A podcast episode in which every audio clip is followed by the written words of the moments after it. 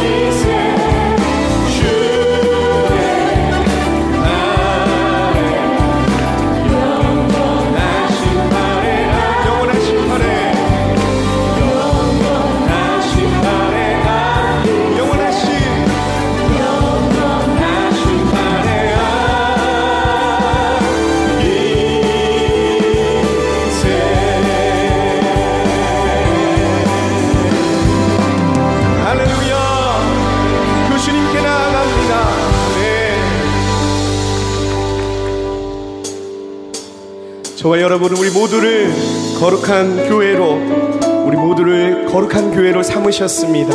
우리 시간 함께 박수 치면서 찬양할 때 우리를 교회로 부르신 그 부르심을 기억하며 함께 고백하겠습니다.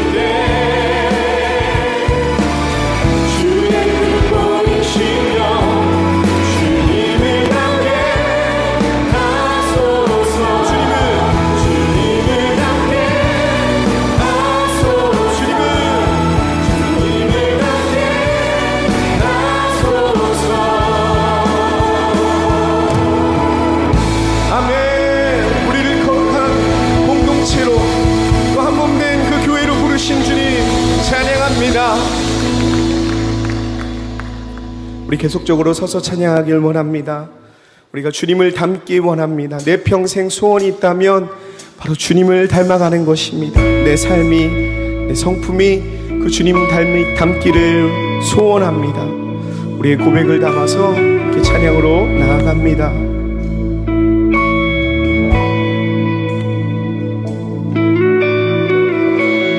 내 삶에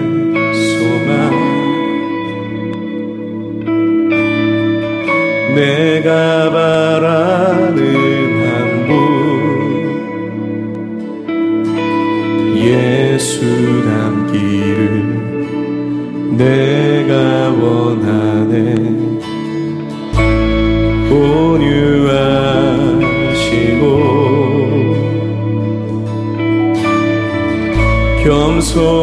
겸손하신 성품. 주담기를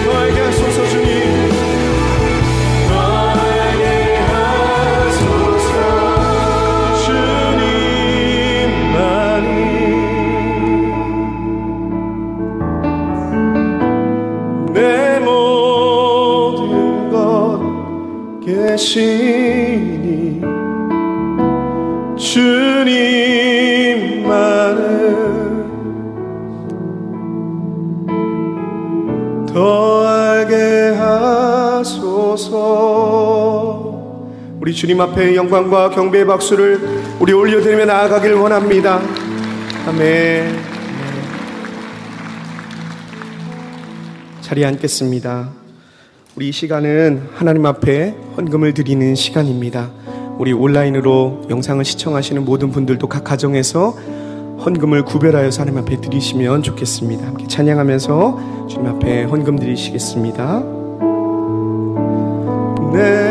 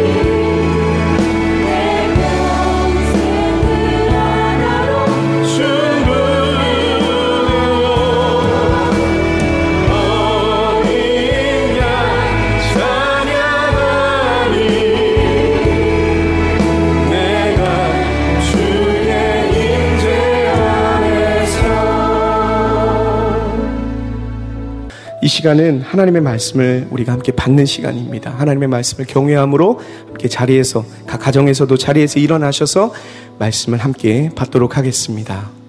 오늘 우리에게 주신 하나님의 말씀은 에베소서 3장 14절부터 21절까지의 말씀입니다.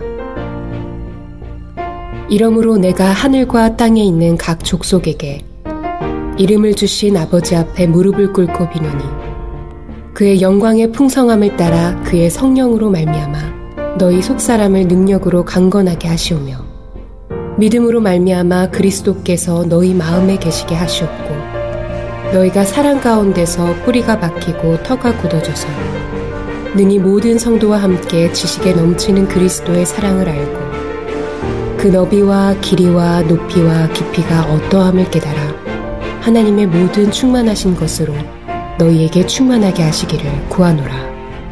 우리 가운데서 역사하시는 능력대로 우리가 구하거나 생각하는 모든 것에 더 넘치도록 능히 하실 이에게 교회 안에서와 그리스도 예수 안에서 영광이 대대로 영원 무궁하기를 원하노라. 아멘. 영상 보시는 분들도 같이 함께 인사하시겠습니다. 주님 안에서 축복합니다. 환영합니다. 인사하시겠습니다. 다 같이요. 네. 아, 5월은 가정의 달이자 예배 회복의 달입니다. 그래서 기억하시고요. 예배가 점점 점점 회복될 수 있도록 여러분 함께 협조도 해주셔야 합니다. 너무 두려워하지 마시고요. 저희들이 교회에서 잘 준비하고 있기 때문에 아, 뭐열 안 나시고 건강하시다면 오셔서 마스크 꼭 착용하시고 또 함께 예배하셨으면 좋겠습니다.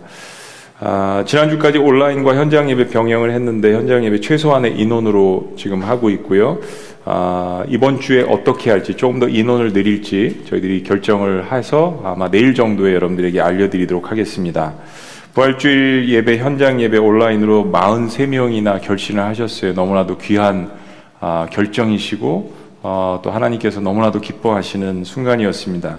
온라인 등록, 등록이 계속 늘어나고 있는데 지금 한 250명 정도 어, 이렇게 어, 등록을 하셨어요. 이런 시기에도 이렇게 등록하시는 분들이 아, 많으셔서 참 감사한데 또 죄송한 것은 현장 예배에 있어서 얼굴 맞대고 축하해드리고 어, 이렇게 해야 되는데 그러지 못해서 너무 죄송하고요. 곧 그렇게 될 것입니다. 그래서 우리 목사님들, 전사님들께서 전화해 주시고 안내해 주시고 있기 때문에요.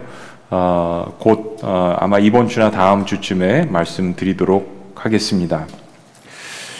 어, 성도의 영적 성숙의 목표 어디까지 자라야 할까요? 라는 말씀으로 오늘 에베소 3장 14절에 21절 말씀을 함께 은혜를 나누도록 하겠습니다. 80년대, 90년대 혹은 이제 70년대부터 저희들 그 아, 교회에 또 목회자들의 화두가 뭐였냐면은 부흥이랑 성장이었습니다. 부흥과 성장 이게 70년대, 80년대, 90년대 한 초반까지도 저희들의 키워드였습니다. 하나님께서 정말 그 은혜를 주신 거죠. 놀랍게 부흥의 시기를 주셔서 어, 한국뿐만 아니라 미국의 교회들도 어, 굉장히 괄목한 성장을 이렇게 이루었습니다. 저희 이제 한국 교회는 한 미국 교회 이렇게 한 10년 정도 이렇게 그 좀 따라가는 그런 그 입장이었던 것 같습니다. 근데 2000년대 들어서면서 교회의 화두가 건강으로 바뀌었습니다. 부흥과 성장에서 건강. 왜냐하면 일부에서 어, 지나치게 교회 성장에만 초점을 맞추면서 교회는 커지고 성장을 했는데 건강하지 않은 모습들이 나타나기 시작한 겁니다. 크다고 다 건강한 건 아니죠. 또 성장한다고 다 건강한 것은 아닙니다. 어떤 부분이 균형 있게 성장하느냐가 중요한 거죠. 여러분이 저를 보시지만은 어, 사실은 제 오른팔이 약간 더 깁니다. 오른팔이 약간 더 깁니다. 보이지 않아서 그렇지 여러분들도 많이 그러실 거예요. 오른팔에 근육이 좀 더 많습니다. 오른팔을 자주 쓰시는 분들은요. 여러분 생각해 보세요. 이게 제가 지금 여러분 보시기에 괜찮지만 오른팔이 한 1m가 더 길다고 생각해 보세요. 그러니까 모든 성장하는 것이 다 건강하지 않다라는 것을 아실 것입니다. 그래서 제가 새롭게 쓰는 말은 건강은 곧 균형이다라는 이야기입니다. 비대해진다고 크다고 성장한다고 다 건강한 것이 아니라는 거죠. 그래서 건강하지 않은 모습들이 어, 나타나기 시작했습니다. 교회가 커지는 것과 거기에 속한 성도들이 어, 성도들의 그 신앙이 성숙해지는 것은 다른 문제라는 그러한 것들을 놓친 결과들이 좀 있습니다. 그러니까 큰 교회 다니고 좋은 목사님 밑에 있으면 나는 좋은 성도라고 생각하는 것은 착각입니다. 네. 우리 목회자들도 교회가 숫자적으로 성장했다면 꼭 건강하게 목회했다고 생각하는 것도 착각일 수 있습니다. 교회가 숫자적으로 성장하지 않는다고 해서 건강하지 않는다고 낙심하는 것도 착각일 수 있습니다. 농어촌 교회들 같은 데는 성장할 수 없거든요. 뭐 인구가 뭐 100명, 200명 강원도 산골에서 뭐 어떻게 성장할 수 있겠어요? 전 세계 교구가 100명입니다. 강원도 산골에서는. 그러니까 그렇다고 낙심하는 것도 착각이라는 이야기입니다. 아, 이제는 교회 사이즈를 떠나서 교회가 다시 새롭게 되고 그리고 건강해지지 않으면 세상이 지탄이 되고 하나님께서 교회에 맡겨주신 사명을 감당하는데도 문제가 생기게 되었습니다. 이런 상황에서 우리가 해야 되는 일이 무엇인가? 자, 지난 시간에 바울이 그 우리 에베소 말씀에서 교회 비밀 세 가지를 이야기했죠. 예, 여러분 다 기억나세요? 예, 이게 기억나시면 정상이 아니죠. 예, 그래서 제가 보여드리겠습니다. 첫째는 예, 첫째는 안 보여주시네요. 교회는 하나님의 계획을 실천해 드리는 곳입니다. 교회는 하나님의 계획을 실천해 드리는 곳이다. 나의 자아 실현이 아니라 기억나시죠? 두 번째는 교회는 모든 사람들을 위해서 복음을 어, 선포하는 것입니다. 모든 부른 사람, 특정한 사람들이 아니라요. 세 번째는 교회는 하나님의 모든 지혜를 세상에 알리는 곳입니다. 깊은 충만한 하나님의 지혜를 교회 안뿐만이 아니라 세상에 알리는 곳입니다. 자, 이게 교회 비밀 세 가지라고 이야기했습니다. 그런데 이런 놀라운 비밀을 선포해야 하는 사람이 누구입니까? 바로 이 교회에 속한 구성원인 저와 여러분들이십니다. 그러니까 성도 한 사람 한 사람이 온전히 서 있어야지만 사실은 교회는 건강 하는 것이죠. 그러니까 한국 교회가 건강하지 않다라는 것은 뭐 첫 번째 책임은 저희 목회자들에게 있는 거고요. 근데 저희 목회자들도 성도거든요. 우리 성도 한 사람 한 사람이 건강해야 비로소 한국 교회가 건강해지는 거죠. 어느 순간부터인가 우리는 성장이라는 것에 묻혀서 한 사람 한 사람이 아, 비균형적으로 건강해지지 않고 자라는 것들에 대해서 간과한 것이 아, 요즘 일부 다는 아니지만 그런 결과들을 초래한 것입니다. 그러기 위해서 교회에 속한 성도는 한 사람 한 사람 모두가 힘을 써야 하는데 그것이 무엇이냐면 바로 영적 성장이라는 것입니다. 영적 성숙. 성숙이라는 말이 성장이라는 말보다는 좀 더 좋죠. 성장은 growing이고 성숙은 maturity입니다. 예, 뭔가 의미가 질적으로 조금 다르죠. 성장은 어떤 양적인 의미가 더 있지만 성숙이라는 말은 이 두 가지가 다 포함되어 있는 것입니다. 균형이라는 말이 포함되어 있는 게 성숙이란 단어입니다. 우리는 어, 혈과 육에 대한 싸움을 하는 사람들이 아닙니다. 어, 눈에 보이는 싸움을 하는 세상의 군사가 아니라 눈에 보이지 않지만 세상을 다스리시는 이 거대한 하나님의 나라를 이끌어가는 섬기는 사람들입니다. 그래서 우리가 하나님의 일을 온전히 감당하기 위해서는 무엇보다도 영적으로 무장되어 있는 것이 중요합니다. 사실 에베소서 마지막 장은 영적 전쟁에서 성도가 어떻게 영적으로 무장해야 하는지에 대해서 자세히 설명을 합니다. 거기에 이제 그 가족부터 시작을 하죠. 5장, 6장 이 말씀이 저는 너무 기다려집니다.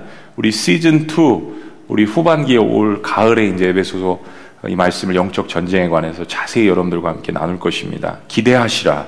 예. 별로 기대 안 하시는 눈치들이십니다.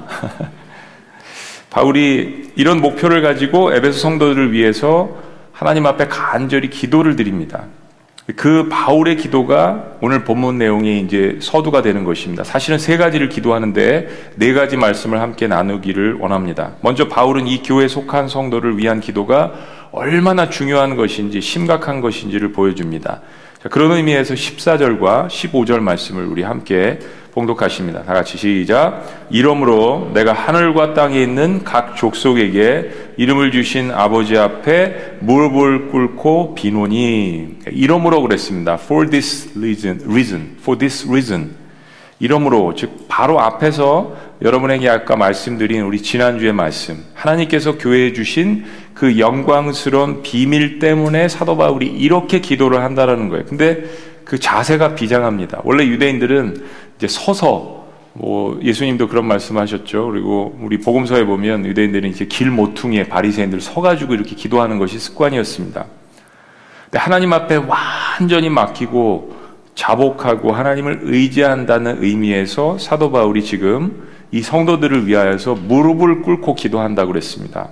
그리고 온 세상에 선포된 하나님의 이름을 아버지라고 이야기합니다. 내가 아버지 앞에 여러분들을 위해서 에베소 성도들을 위해서 무릎을 꿇고 기도한다. 굉장히 비장한 마음이 들어 있는 것이죠.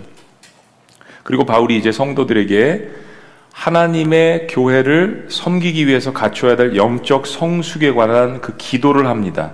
우리가 이 기도를 어, 네 가지로 뽑아서 우리의 삶 가운데 구체적으로 적용해 보기를 원합니다. 왜냐하면 저와 여러분들이 모두가 교회에 속한 영적인 일꾼이기 때문입니다. 바울은 어떠한 영적 목표를 우리에게 알려주고 어떤 기도를 하고 있는 것일까요? 자, 첫 번째 제가 이야기하는 것은 목표고 두 번째는 방법입니다. 자, 네 가지를 함께 나누기로 합니다. 첫째는 속 사람이 강건해지는 것이 우리의 첫 번째 목표가 되어야 합니다.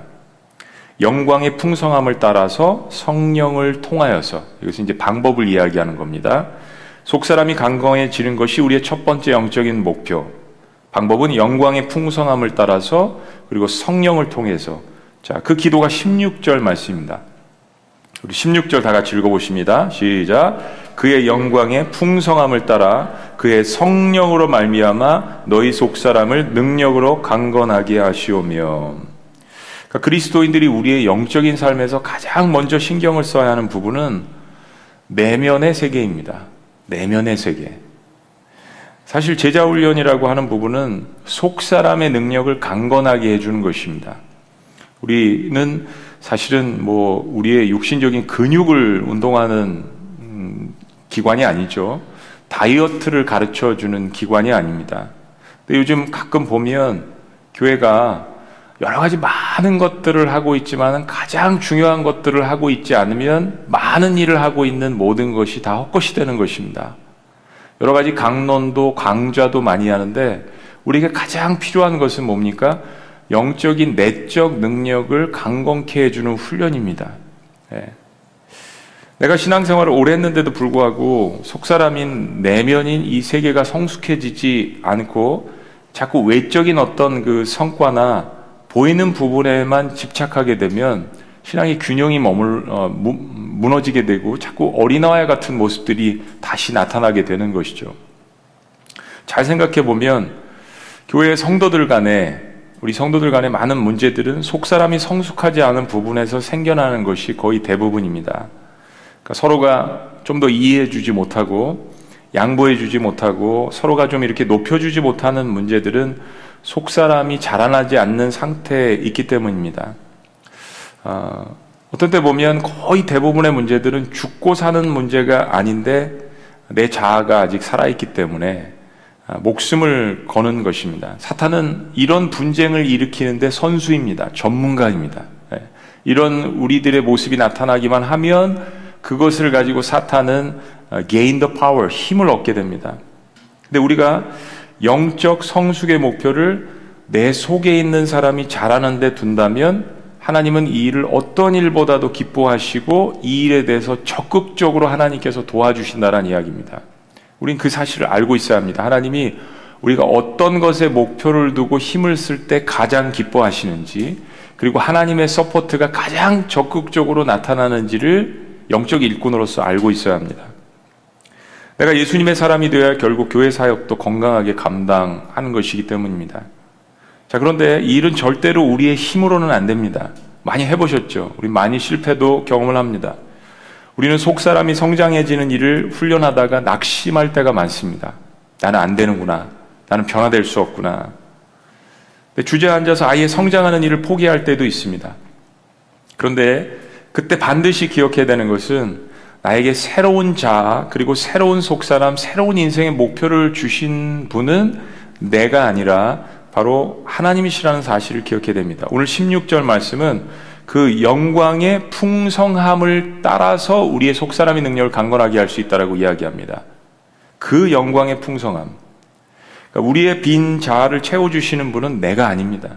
내가 노력해서는 채울 수 없는 부분입니다. 그분은 바로 하나님이신데 하나님이 채우실 것들이 영광스럽고 풍성하다라고 이야기합니다. 나같이 못된 자아를 가지고 있고 실패가 많고 허물이 많은 이 질그릇 속에 나에게 하나님의 영광을 담아주신다고 하는 거예요. 그리고 그것이 풍성하게 아끼지 않고 담아주신다고 하는 것입니다. 풍성하다라는 것은 헤아릴 수 없다라는 단어입니다.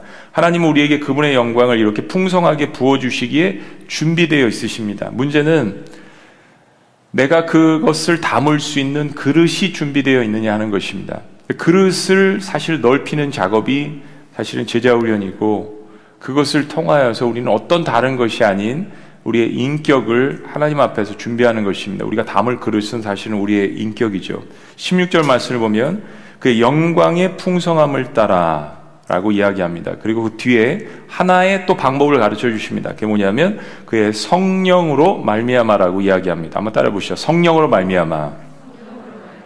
내 인격을 성장시키는 것도 그 갈라디아서 말씀하시는 그 성령의 아홉 가지 열매를 보시면 성령께서 그 열매를 주신다라는 것입니다. 그러니까 인격도 내가 무슨 수련을 쌓는다고 되는 것이 아니라는 것을 이야기합니다. 속 사람이 강건해지는 것은 성령으로 말미암아서만 가능합니다. 제자들도 이 성령을 충만하게 받기 전에는 좌충우돌하고 동키호테처럼 살았고 그리고 예수님 가까이 있었지만 그들은 시기하고 질투하고 두려움에 빠져서 예수님을 떠나곤 했습니다. 그러나 그들에게 성령께서 강력하게 임재하신 후에는 그들은 정말 그 하나님의 영광을 아, 삶 가운데 인격 속에 가득 담고 성장하는 사람들이 되었습니다. 우리 내면에 머무시는 성령님께서는 하시는 역할이 하나님의 음성을 들려주시는 거죠. 그리고 성령님의 가장 중요한 역할은 하나님의 말씀을 조명해 주십니다. 밝히 깨닫게 알게 해 주십니다. 그러니까 성령님을 의지하는 습관과 이 역할이 너무 중요한 거죠. 우리 어떤 우악스러운 성격, 까탈스러운 성격, 뭐 이런 것들, 또 끊임없이 옛사람으로 돌아가려고 하면서 겉사람의 모습을 자꾸 치장하려고 하는 그런 그 습관들, 율법주의로 돌아가려고 하는 것들, 이런 것들은 우리가 아직 성령 안에 거하는 사람이 아니라는 것을 반증해 주는 것입니다.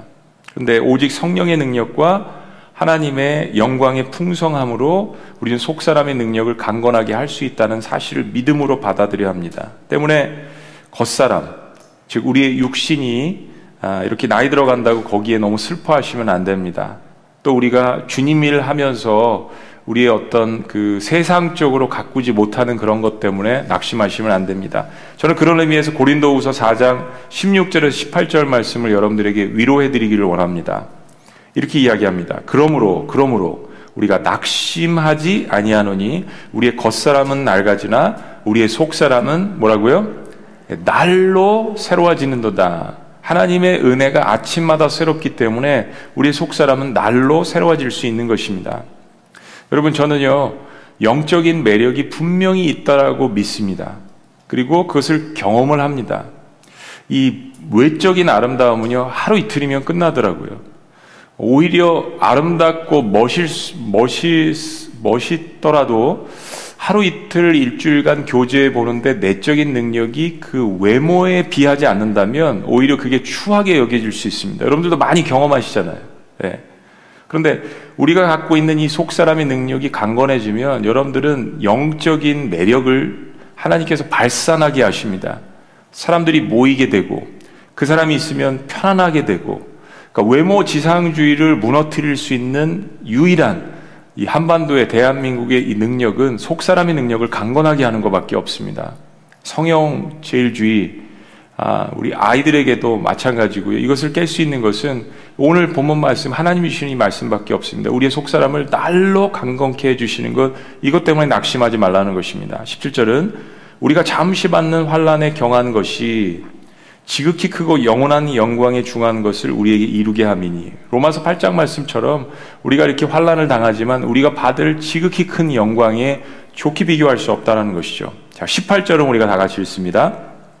그래서 우리가 주목해야 될 것이 무엇이냐? 다 같이 시작. 우리가 주목하는 것은 보이는 것이 아니요 보이지 않는 것이니 보이는 것은 잠깐이요 보이지 않는 것은 영원함이라. 네.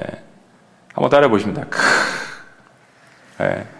진짜 이럴 때 여러분 마음에 감동을 느끼셔야 됩니다. 예. 보이는 것은 잠깐인데 보이지 않는 것은 영원함이라는 것. 예. 우리의 속사람에게 주시는 너무나도 멋진 말씀입니다.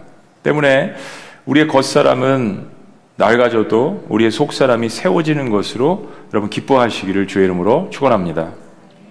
두 번째 사도 바울의 기도, 우리의 영적 성숙의 목표는 예수님께서 우리 안에 거하시는 것 이것이 우리의 목표가 되어야 합니다. 예수님께서 우리 안에 거하시게 하는 것. 방법은 믿음으로 말미암아라는 것입니다. 사실 두 번째는 첫 번째 들어있는 내용인데 첫 번째 결과입니다.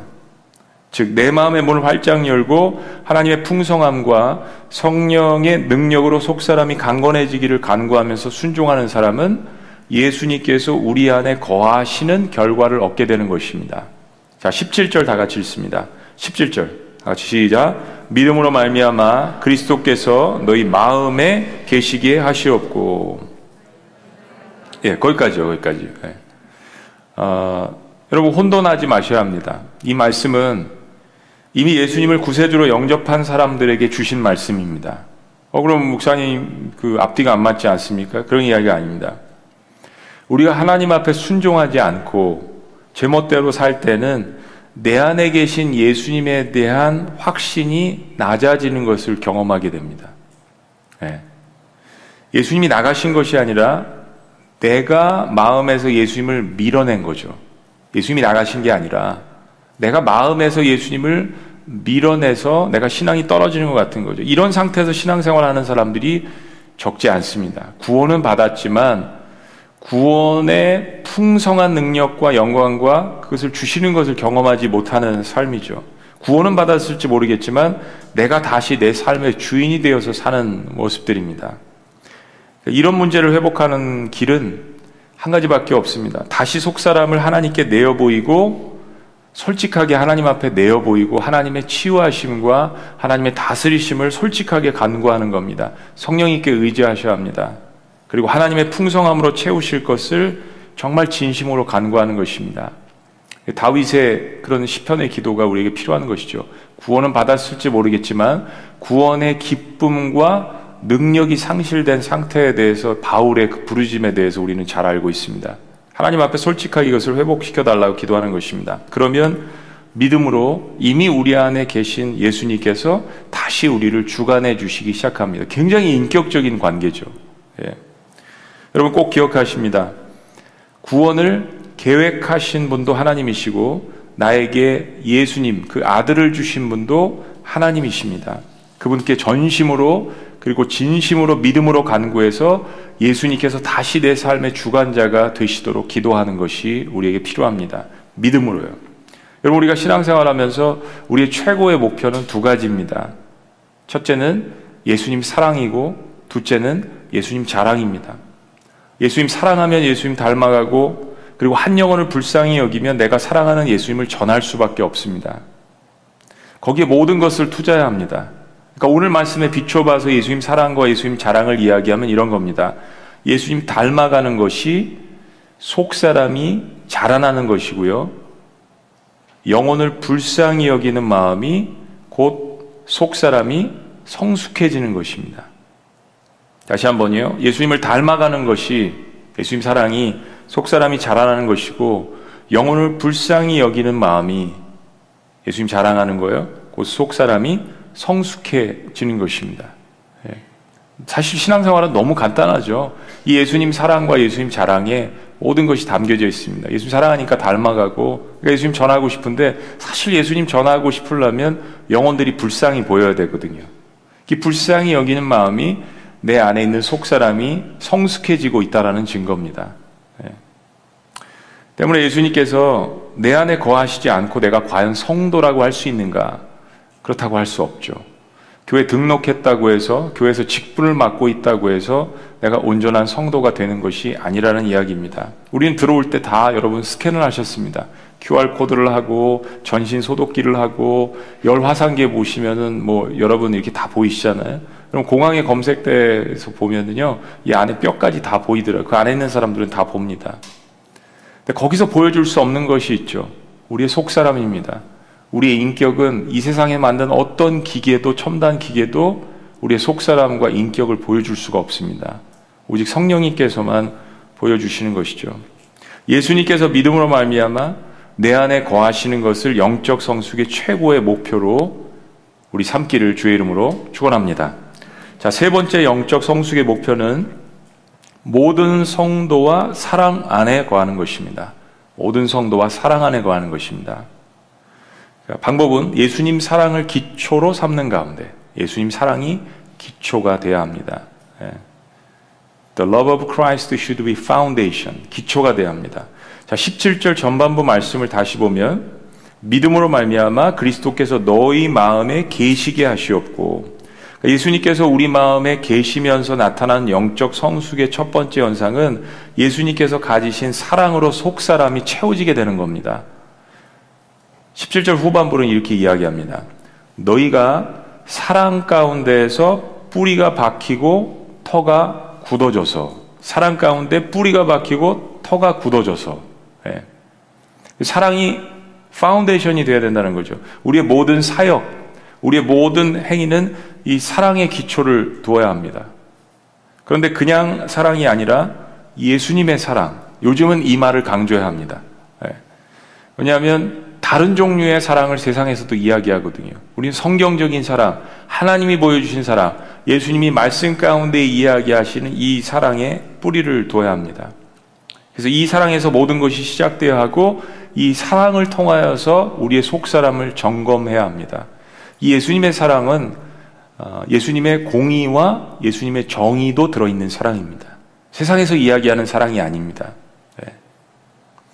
예수님의 사랑이 없으면 소리나는 징이 되고 요란한 꽹과리가 될 뿐입니다. 사랑 없는 사람은 어, 천사의 말도 소용없고 불 속에 내 몸을 내어 던질지라도 소용이 없다라고 고린도서 13장을 정말 위대한 사랑의 모든 그 기준과 목표를 우리에게 가르쳐 주고 있습니다.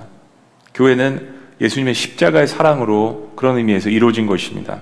그래서 이 사랑에 대해서 서로가 말씀을 연구하고 그리고 그 사랑의 지식에 넘치고 그리고 그 사랑으로 서로가 연합돼야 합니다. 교회가 자기 의만 이렇게 드러나는 사람들로 많고 어, 자기 자아를 실현하려고 하는 사람들이 많을수록에 교회는 분쟁을 할 수밖에 없습니다. 예. 그러나 어떤 어려움을 겪어도 예수님의 사랑을 서로가 공유하고 그 사랑의 지식에 넘쳐나고 그것을 중심으로 나아간다면 어떤 어려움도 사실은 다 이겨낼 수가 있는 것이죠. 18절은 이렇게 이야기합니다. 우리 다 같이 읽습니다. 다 같이 시작. 능히 모든 성도와 함께 지식에 넘치는 그리스도의 사랑을 알고. 예. 여러분 한번 적으시는 분들은 그렇게 적어주세요. 사랑에는 지식도 필요하다. 사랑에는 기술도 필요하고 지식도 필요하다. 말씀이 이야기하지 않습니까? 능히 모든 성도와 함께 지식에 넘치는 그리스도의 사랑을 알고 내가 알고 있던 사랑은 다 버려야 합니다. 성경적인 사랑, 하나님이 나에게 가르쳐 주시는 사랑을 다시 한번 속 사람이 깨달아야 합니다. 다 뒤집어 버리는 거죠. 결국 우리가 인생의 마지막에 하나님의 판단을 받을 때 하나님께서 우리를 판단하시는 한 가지의 기준은 사랑으로 행한 것만 남게 될 것입니다. 사랑으로 행한 것들만 남게 될 것입니다. 나머지는 다 불타 없어질 것입니다. 자, 마지막 영적 성숙의 목표는 하나님의 풍성함에 거하는 것입니다. 하나님의 풍성함에 거하는 것. 방법은 예수님의 사랑을 깨닫는 가운데. 아까는 예수님의 사랑이 뿌리가 되는 것이고요. 이번에는 예수님의 사랑을 깊이 깨닫는 가운데 하나님의 풍성함에 거하게 되는 것입니다. 우리가 예수님을 내 안에 든든히 모셔서 거기에 뿌리를 내리고 예수님의 사랑을 깨달아서 서로가 연합하게 될 때 우리는 다시 한번 하나님의 풍성함으로 충만케 됩니다. 사랑이 모든 것을 풍, 충만하게 하는 거죠. 19절 말씀 다 같이 읽습니다. 19절 다시 시작. 그 너비와 길이와 높이와 깊이가 어떠함을 깨달아 하나님의 모든 충만하신 것과 너에게 충만하게 하시기를 구하노라. 너비, 길이, 높이, 깊이 이 정말 그 어, 무한도로 바운데리가 없는 측량할 수 없는 이런 것들을 하나님께서 우리에게 부어주신다라고 약속하십니다. 세상에는 이런 게 없죠. 우리가 뭘 투자해야 그만큼 얻을 수 있는 것이 세상입니다. 그런데 하나님은요, 이렇게 인간이 이해할 수 있는 언어를 우리에게 주셨지만 바운데리가 없다라는 거예요. 그 하나님의 충만하심을. 처음에 부어주신 하나님의 그 충만하심이 우리가 감당이 안 되지 않습니까? 그러니까 감, 우리가 감당이 안 되는 정말 감격하는 그런 그 눈물을 흘리고 하나님 앞에 감사를 하게 됩니다. 우리의 속사람이 성령님과 예수님으로 채워지고 그래서 예수님 닮은 사람으로 성장할 때 그것을 기뻐하시는 하나님께서 또 다시 한번 이런 그 충만한 것으로 채워주신다는 이야기입니다. 그래서요, 성령님은 우리가 예수님을 영접할 때 처음으로 우리의 마음속에 들어오시고 떠나시지 않지만 성령의 충만함은 계속해서 리필되는 것입니다. 성령의 충만함이 떨어질 때가 있죠. 내가 하나님을 멀리하고 어, 내 인격이 자꾸 나만 나 중심으로 생각하고 성령의 충만함이 떨어집니다. 그래서 에베소 말씀 우리가 나중에 볼 것이지만 성령의 충만함을 구하라고 이야기했습니다. 매일매일 성령께서 내 마음에 가득 채우실 수 있도록 하나님 앞에 내 자신을 내어드리고 다시 리필해 주세요. 레스토랑에만 가셔가지고 리필 외치지 마시고 정말 성령께서 내 마음에 가득 차실 수 있도록 여러분 계속해서 충만하시기를 주의 이름으로 축복합니다. 자, 여러분이 눈치채셨겠지만 지금 이 말씀드린 이 네 가지 영적 성숙의 목표와 그것을 하는 이 방법들은 영적 축복은요 연쇄 현상입니다. 연결되어 있다라는 것입니다. 마치 우라는 원소가 핵폭발을 일으킬 때 연쇄 반응 때문에 엄청난 핵 작용이 일어나는 거거든요. 가공할 만한 그러한 그 핵폭발입니다. 그런데 영적인 현상 역시 그렇다라는 것입니다. 그것을 능가하는 것이죠. 그런 파괴력으로 우리의 삶을 뒤바꾸고 바뀐 나의 삶을 통해서 다른 사람들을 변화시키는 것입니다. 자, 그런 의미에서 다시 한번 보십니다. 첫 번째, 두 번째, 세 번째, 네 번째 보시면 속 사람이 강건해지는 것 이것이 목표입니다. 어떻게요? 영광의 풍성함을 따라서 특별히 성령을 통해서 두 번째는 우리의 목표는 예수님께서 우리 안에 거하시는 것입니다. 어떻게 해요? 믿음으로 말미암아. 어떻게 나 같은 존재가 예수님을 소유할 수 있어요? 믿음으로 말미암아. 하나님이 가르쳐 주신 방법입니다. 세 번째, 모든 성도와 사랑 안에 거하는 것. 우리는 사랑을 창조할 수 있는 존재가 아닙니다. 예수님의 사랑을 기초로 삼을 때만 가능한 것이죠. 마지막 네 번째는 하나님의 풍성함에 거하는 것입니다. 이것은 예수님의 뿌리를 받고 그 사랑의 깊이, 그 사랑을 깨달아 갈 때 하나님의 풍성함에 우리가 거할 수 있습니다. 첫 번째 말씀드린 것은 우리의 영적 성숙의 목표, 여기까지 자라나는 것입니다. 방법은 우리의 힘이 아니라 지금 말씀드린 성령과 믿음과 예수님 사랑의 기초와 예수님 사랑의 깊이를 통하여서 우리가 이룰 수 있는 것입니다. 이처럼 영적 성숙의 이 모든 것들은 서로가 연결되어 있습니다. 긴밀하게 연결되어 있습니다. 그리고 이것은 우리가 살아있는 동안 이 영적 사이클로 계속해서 돌아가게 되어 있습니다. 내가 얼마만큼 성숙해질지에 대해서 여러분 고민하지 않으셔도 됩니다. 우리 지구촌 교회 그 목자 십계명에 보면 어, 나는 다 배웠다라고 하는 사람은 목자가 될 수 없다라고 했습니다. 네. 우리는 끊임없이 예수 그리스도의 그 장성한 분량에까지 이르기까지 우리는 우리의 목표가 설정되어 있습니다. 사실은 남자로서는 이게 굉장히 가슴 떨리고 품을 만한 비전입니다. 남자들 같은 경우는요, 무엇을 한번 정복하거나 꿈을 이루면 그 다음에 허탈감을 느낍니다.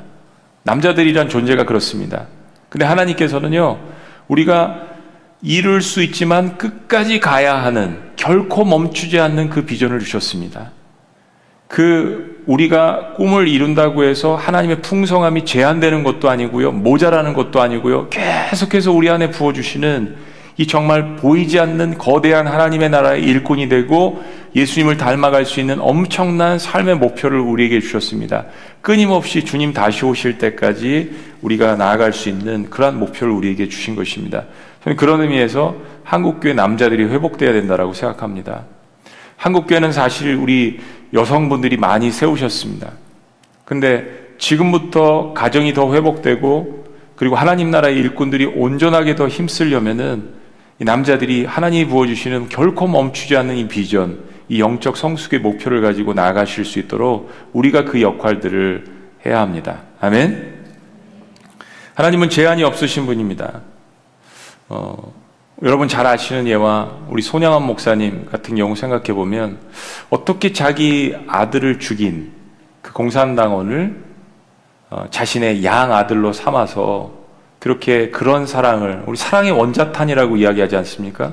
그런 사랑을 하실 수 있었을까? 이거는요 겉사람의 능력으로서는 도저히 할 수 없는 것입니다. 박사학위를 10개 받았다고 오히려 더 안 되죠. 따지니까요. 논리적으로요. 사랑은 논리적으로 따질 수 없는 것입니다. 속사람, 내 안에 계신 예수 그리스도의 그 사랑이 뿌리가 되었고 터가 박히고 깊이가 있고 깨닫고 그 사랑으로 충만하셨기 때문에 손영원 목사님은 그러한 사랑의 원자탄과 같은 일들을 하실 수 있었던 것이죠. 겉사람은 할 수 없지만 속사람은 능히 할 수 있게 만드는 것입니다. 자, 바울의 이 기도를 종합해 보면 여기 이 단어들이 꾸며지는 단어들이 뭐 영광, 풍성함, 넘친다. 이런 단어들이 짧은 문장 속에 반복됩니다. 그리고 마지막 바울의 기도에서 하나님 앞에 영광을 돌리는 기도에서 이것이 나타납니다. 자, 20절과 21절 마지막 말씀입니다. 다 같이 읽어보시죠. 20절 시작. 우리 가운데서 역사하시는 능력으로 우리가 구하거나 생각하는 모든 것에 더 넘치도록 능히 하실 이에게 교회 안에서와 그리스도 예수 안에서 영광이 대대로 영원 무궁하기를 원하노라. 아멘. 여러분 20절 21절에 보세요. 영광, 풍성한 넘침, 능히 하나님께서 우리를 얼마나 격려하시고 사도 바울이 기도했지만 하나님의 마음을 알기 때문에 하나님의 마음을 담아서 사도 바울은 이 기도를 성도를 위해서 전심을 했습니다. 저와 우리 교회 우리 목회자들이 해야 할 기도입니다. 그리고 교회를 이끌어 가시는 마을장님들과 우리 목자님들이 하셔야 될 기, 도입니다 그러니까 오늘 기도의 핵심 주제 가운데 하나는 성도가 하나님 앞에 영적 성장에 대한 기도를 하면 하나님께서 능히 모든 것에 풍성하고 넘치도록 채워 주신다라는 것입니다. 어떠한 우리의 삶의 목표보다도 여기에 대한 목표를 설정할 때 하나님이 기뻐하시고 적극적으로 하나님께서 support 하신다는 겁니다. 여러분 세상도 요즘 뭐 주가에 대해서 관심을 많이 가시는데 뭐가 떨어지면 뭐가 사고 뭐 개미 군단이 일어나고 모르겠어요. 좀 복잡해서 올라갔다 내려왔다 매일 그러는데 한 가지 확실한 투자가 있다면 내 속사람에 투자하는 겁니다.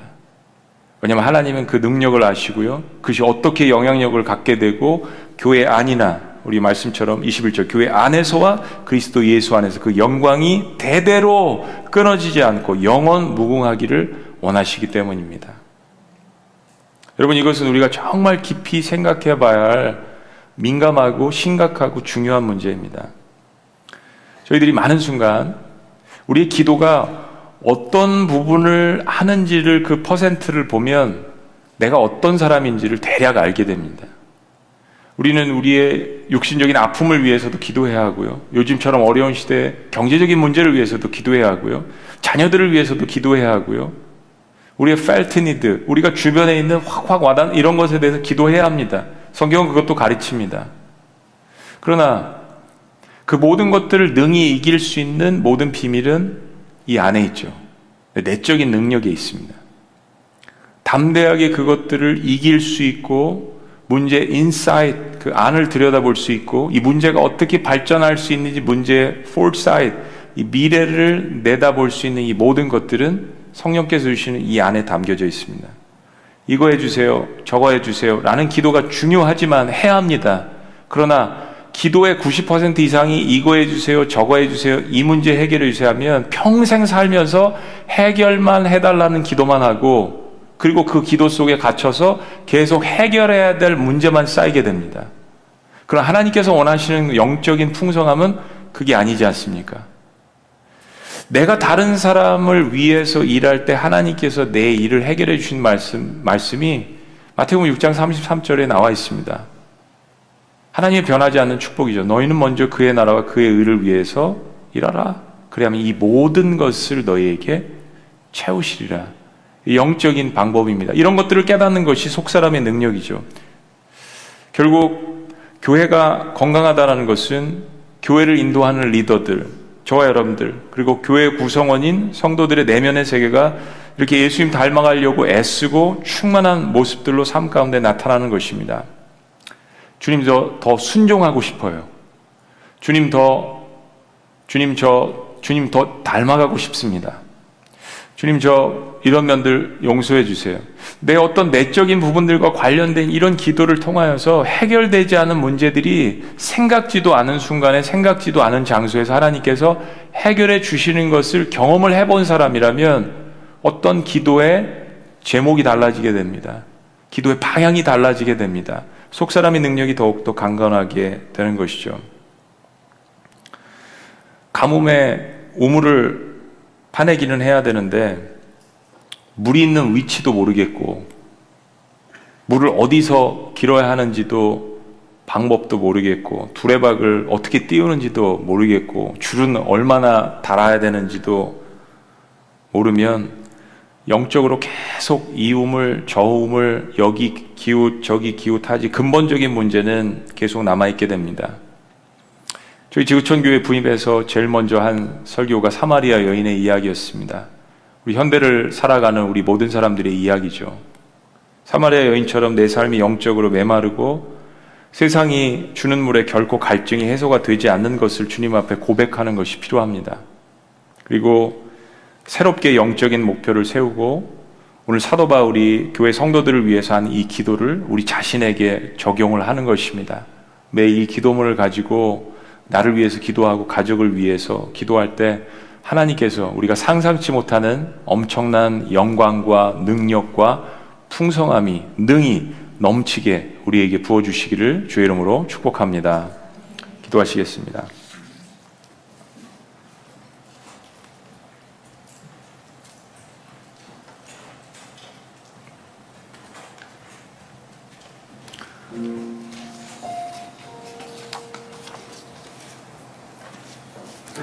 있습니다. 우리 가운데서 역사하시는 능력대로 우리가 구하거나 생각하는 모든 것에 더 넘치도록 능히 하실 이에게 교회 안에서와 그리스도 예수 안에서 영광이 대대로 영원 무궁하기를 원하노라.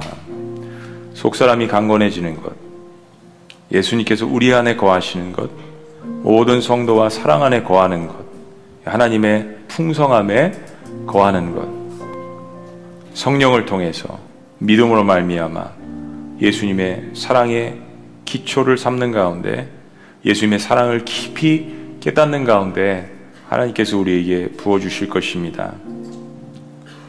우리가 하나님 앞에 우리의 자아를 내보이고 우리 스스로를 주님 앞에 올려드릴 때 하나님께서 우리에게 채우시는 부분들입니다. 얼마나 놀라운 약속들과 능력을 우리에게 하나님께서 부어주신다라고 이야기하십니까? 이 말씀에 의지해서 우리가 주님 앞에 나아갔으면 좋겠습니다. 우리 시간 1, 2분 정도 주님 그렇습니다. 질그릇과, 질그릇과 같은 이 마음에 이렇게 놀라운 하나님의 풍성한 것들을 채워주시기를 원하시는데 주님 어, 제가 오늘 주님 앞에 저의 삶을 다시 한번 드립니다. 이 질그릇을 드립니다. 주님 저를 사용하여 주시옵소서. 하나님의 풍성함에 거하기를 원합니다. 하나님의 사랑 안에 거하기를 원합니다. 무엇보다도 겉사람은 후패할지 모르겠지만 저의 속사람이 가득 채워질 수 있도록 주님께서 역사하여 주시옵소서. 우리 그런 마음으로 주님 앞에 우리 기도하면서 이 시간 나아갔으면 좋겠습니다. 우리 기도하십니다.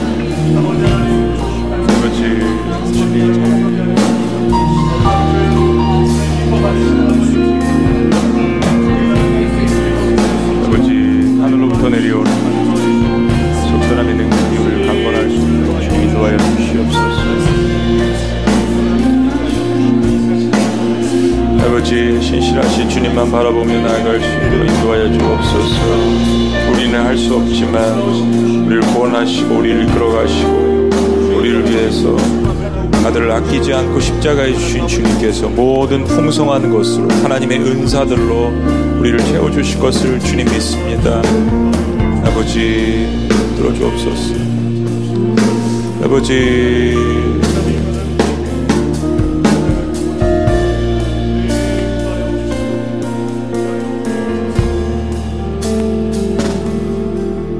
주님, 오직 주님의 은혜로 저희들이 여기에 서 있습니다. 주님의 은혜가 아니면 이 자리에 설 수 없고 섬김도 할 수 없고 직분도 받을 수 없었으며 그리고 하나님을 아버지라고 부를 수 없었음을 주님 이 시간 깨닫게 됩니다. 다시 한번 하나님의 은혜를 간구하오니 주의 은혜로 우리를 채워주시고 하나님의 풍성함 그 예수 그리스도의 사랑의 기초와 또 깊이를 깨달아갈 수 있도록 주님 우리를 채워 주시옵소서. 주의 십자가의 은혜, 부활의 은혜로만 살겠습니다. 여기 있는 모든 것 주님의 은혜입니다. 주님 앞에 고백합니다. 우리 자리에서 다 같이 일어나셔서 오직 주의 은혜로 지금 여기 서 있네. 우리 주님 앞에 주신 말씀 생각하며 우리 고백하며 기도합니다. 오직 주의 은혜로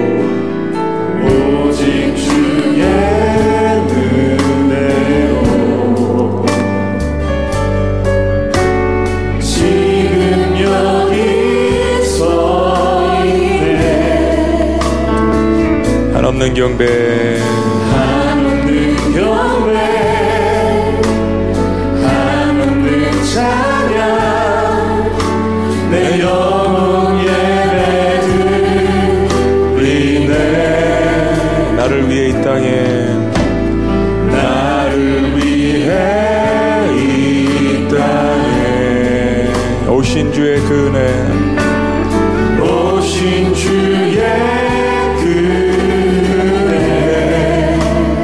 십자가 고통. 십자가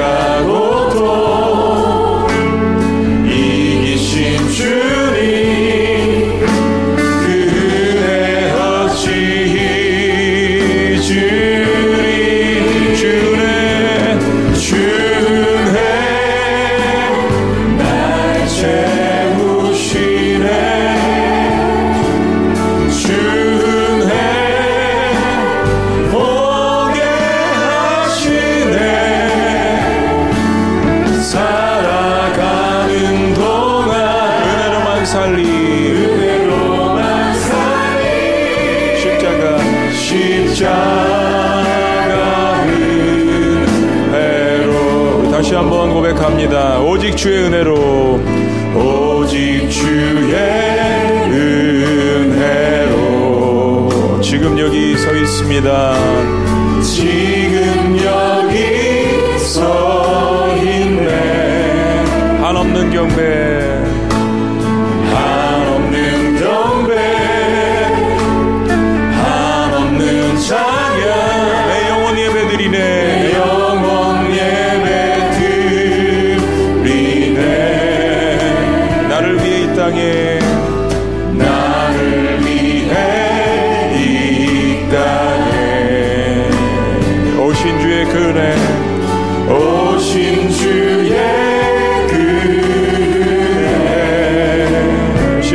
십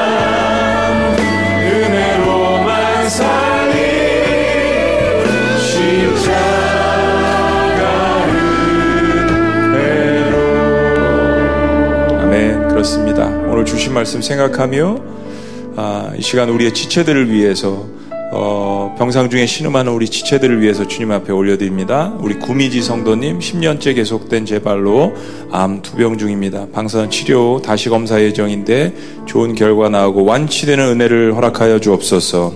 우리 신승철 성도님 혈액암 2기로 재발해서 매주 두 번 1년 동안 항암 치료를 받습니다. 잘 견디고 회복되는 은혜를 허락하여 주옵소서. 오현준 우리 어린아이인데 백혈병으로 치료 중입니다. 어리, 어려움이 없이 잘 이겨나가게 하시고 돕는 부모님의 마음을 강건하게 하여 주시옵소서. 김정 성도님 이전에 우울증이 있었는데 코로나19로 인 우울증이 더 심해졌습니다.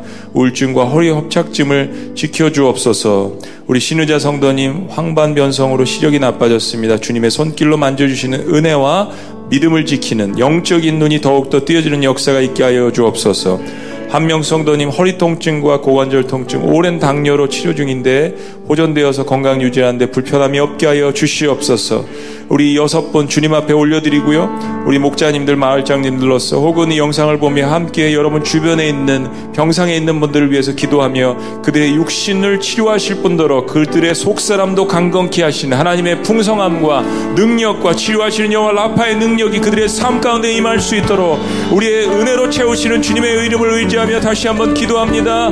주님 한번 외치시며 나아가십니다. 주여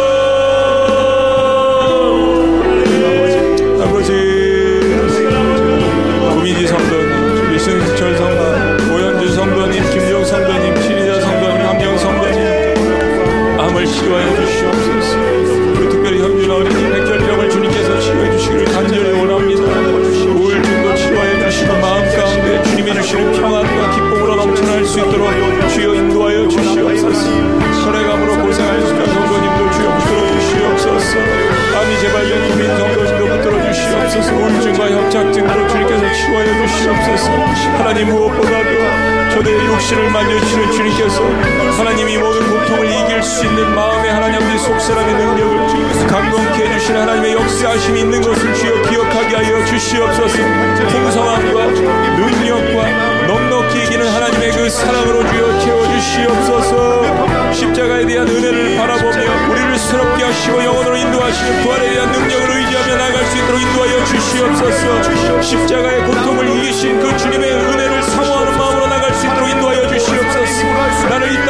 주님께서 보내주신 그 목적을 하나님 아버지 묵상하며 나갈 수 있도록 인도하여 주시옵소서. 주님 닿기까지 하나님 아버지 최선을 다해서 주님 앞에 나가는 그 모습을 몸부림을 통하여서 하나님 역사하시고 받으시는 주의 능력 있게 하여 주시옵소서. 주님의 은혜로 우리를 다시 한번 채워주시옵소서. 주님의 은혜를 아버지여 보게 하여 주시옵소서. 살아가는 동안 주님의 은혜만으로 살아갈 수 있도록 주여 인도하여 주시옵소서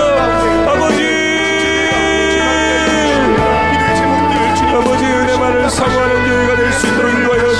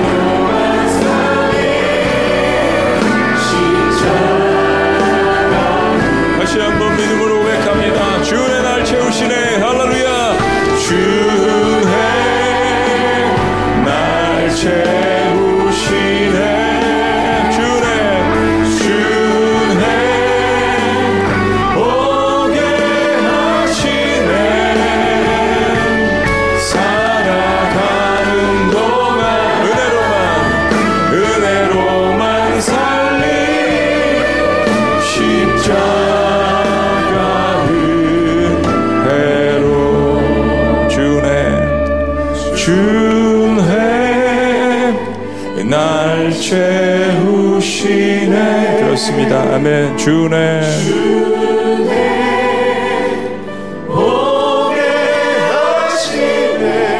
살아가는 동안. 살아가는 동안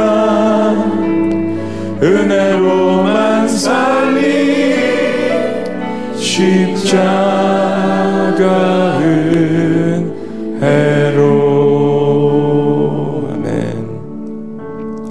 하나님 코로나19가 참 저희들에게 어렵고 힘들게 하지만은 이것 때문에 저희들이 잊어버렸던 많은 것들을 기억나게 하시고 새롭게 하시고 어, 하나님 은혜를 바라보는 우리의 마음도 더욱더 애틋하게 해주시는 건 너무나도 감사합니다. 우리가 이렇게 자라나야 할 영적 성장의 목표도 주님께서 설정해 주시고 또 그것을 이루는 방법도 우리에게 주셨는데 우리 말씀 마음에 꼭 간직할 수 있도록 인도하시고 우리 한 사람 한 사람이 우리 지구촌 교회를 건강하게 하며 지구촌 교회가 건강해질 때 대한민국 한반도에 세우신 이 하나의 하나님의 교회가 건강해질 줄로 믿습니다. 나부터 오늘 시작하게 하여 주시옵소서. 나부터 주님 사랑하고 주님 자랑하게 하여 주시옵소서. 특별히 지난 2, 3개월 동안 애쓰고 힘쓴 우리 목자님들과 우리 마을장님들을 주님께서 특별하게 기억하여 주시옵소서. 저들에게 더욱더 영적인 능력을 풍성하게 주님께서 부어 주셔서 저들에게 속한 하나님의 백성들을 잘 사랑으로 양육하고 다스릴 수 있도록 섬길 수 있도록 주님께서 함께하여 주시옵소서. 이를 돕고 합심해서 일하는 우리 모든 교육자님들과 사역자들도 주님께서 기억하여 주시고 동일한 성령의 은혜로 함께 채워 주시옵소서.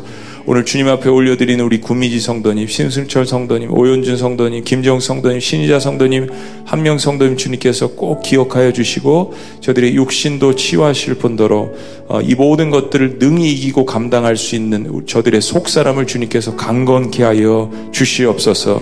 십자가의 은혜로 살아가게 하여 주시옵소서. 부활에 대한 소망으로 살아갈 수 있도록 주님께서 축복하여 주시옵소서.